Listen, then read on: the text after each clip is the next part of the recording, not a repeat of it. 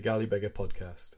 I'm Sam Jordison, co director of Galley Beggar Press, and I'm here in the Galley Beggar Press headquarters, which is also our house, in Norwich, where, round about 700 years ago, Julian of Norwich said that she was promised all shall be well, and all shall be well, and all manner of things shall be well. And at the moment, it feels well, let's just hope she's right. But I'm not here to be miserable. What I am here for is something I've been wondering, to be honest. I've been wanting to record a podcast for a few days now. One of our galley buddies actually got in touch and asked us to start putting something together.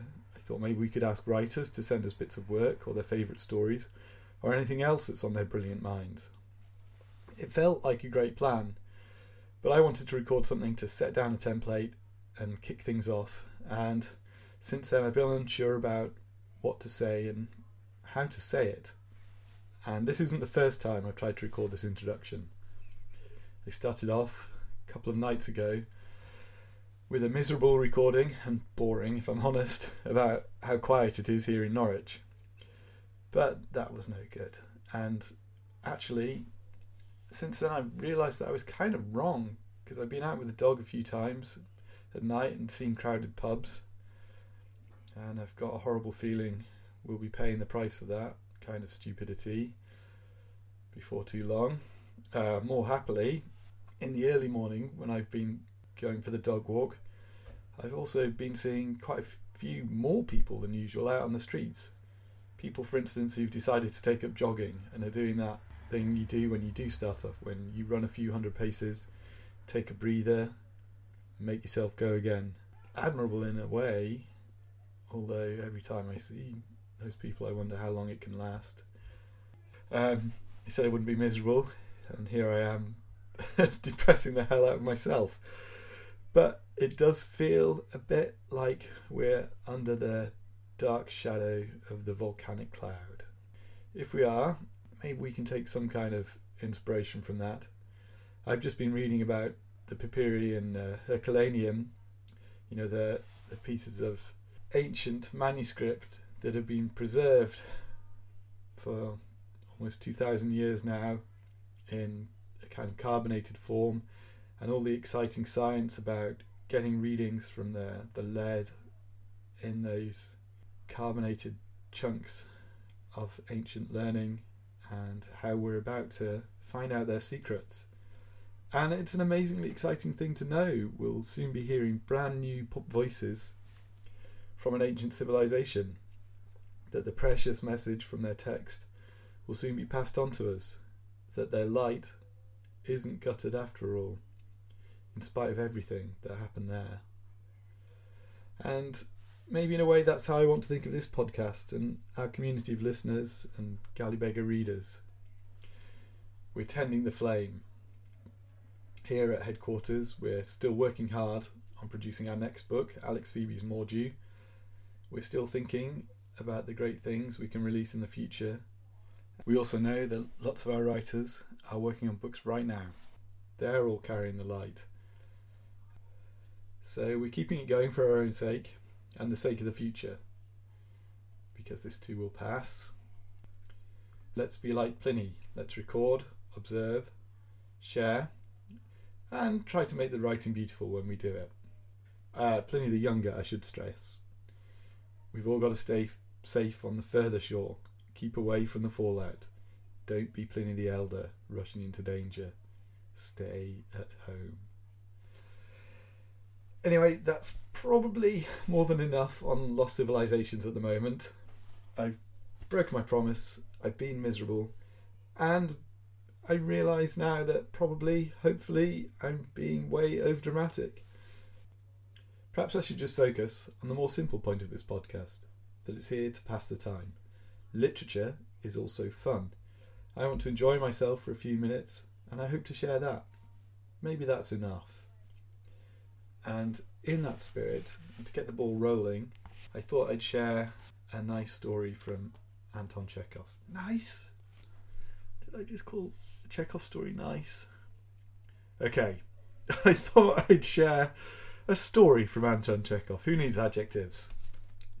Um, it's uh, it's a nice story. It's a so it's maybe this maybe you know it's not his best story possibly. It's not his most dramatic. It's not his most moving, but it is one that appeals to me, especially as a journalist and a publisher, for reasons that will be pretty obvious pretty quickly.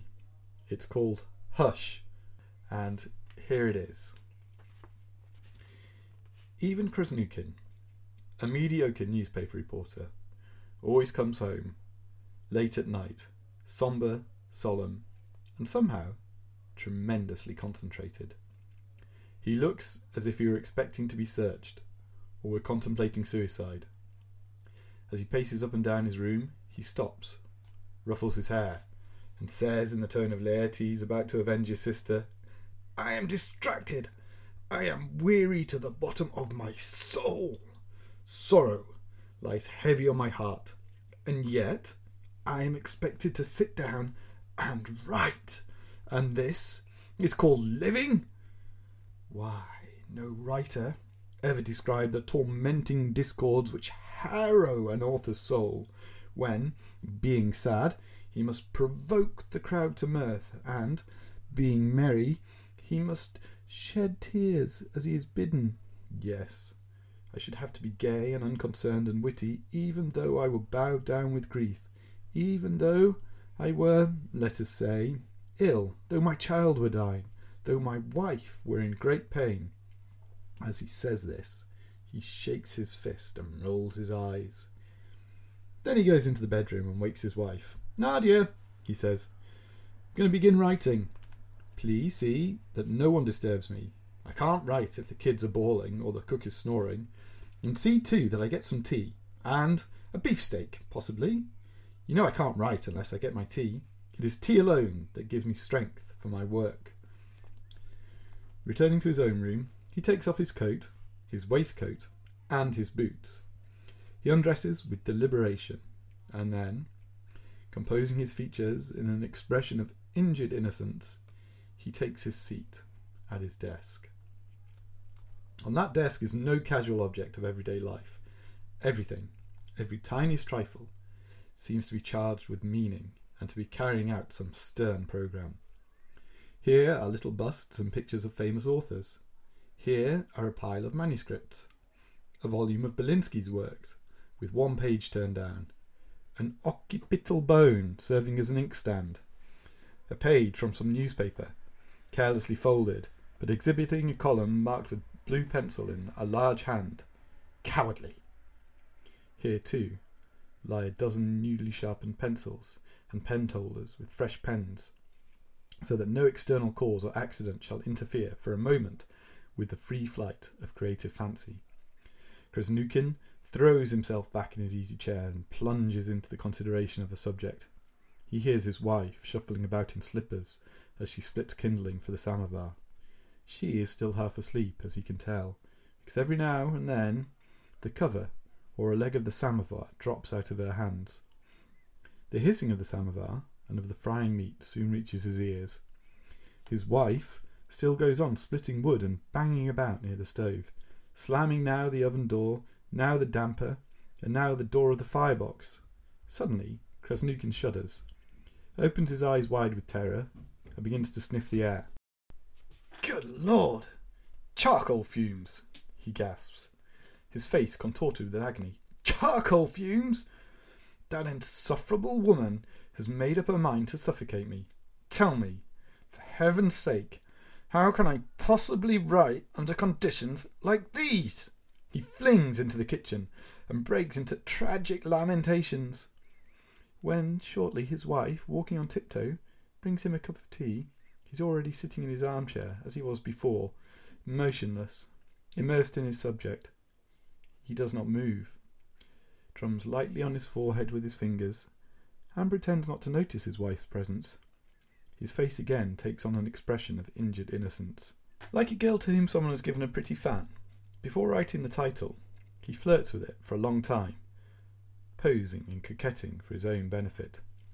Now he presses his hands to his temples, now he shrinks together and draws up his feet under his chair as if he were in pain. Now he languidly half closes his eyes like a cat on a sofa. At last, hesitatingly, he reaches toward the inkstand, and with the air of signing a death warrant, he writes down the title. Mamma, I want some water, he hears his son cry. Hush, says the mother. Papa is writing. Hush. Papa is writing quickly, never stopping, never cancelling a word, hardly finding time to turn the pages. The busts and portraits of the famous authors watch his swiftly flying pen and seem to think, Ah, brother, go for it. Hush, scratches the pen. Hush, rattle the authors, shaken on the table by a push from the writer's knee. Krasnukin suddenly draws himself up, lays down his pen, and listens. He hears an even, monotonous whispering. It is Foma Nikolaich, the boarder, saying his prayers in the next room. Look here, calls out Krasnukin. Can't you pray more quietly? You keep me from writing. I beg your pardon, answers Foma Nikolaich timidly. Hush! Having written five pages, Krasnukin stretches himself and looks at the clock. Geesh, three o'clock already, he groans. Everyone is asleep. Only I. I alone must work. Broken down, exhausted, his head hanging to one side, he goes into the bedroom and wakes his wife. Nadia, give me some more tea, he says in a weary voice. I, I'm f- feeling weak. He writes until four and would like to go on until six, but he has exhausted his subject. His coquetting and showing off before inanimate objects, where he is far from prying indiscreet eyes, his despotism and tyranny in the little ant's nest over which fate has given him authority, these are for him the spice of life. How little this despot at home resembles the puny, humble, speechless, incapable beings we are in the habit of seeing in the offices of newspapers. I am so tired that I don't think I shall be able to sleep, he says as he goes to bed. Our work, this infernal, thankless drudgery of a galley slave, does not tire the body so much as the mind. I must take some drops of bromide. Oh, heaven knows, it weren't for my family, I'd throw over the whole thing. Oh, it's awful to have to write to order like this. He falls into a profound and wholesome slumber, and sleeps until one or two o'clock in the afternoon. Oh, how much longer he would have slept! What dreams he would have dreamed had he been a famous author, or an editor, or even a publisher. He was writing all night, whispers his wife with a frightened face. Hush!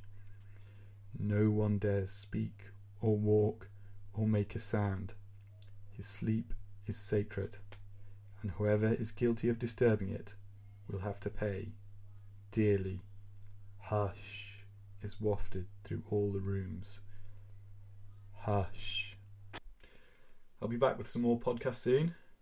I am kind of thinking about reading Bleak House because it's wonderful although I'm worried about doing all the voices in Dickens and um, also slightly concerned about how deep into the book we'll get until this thing is done.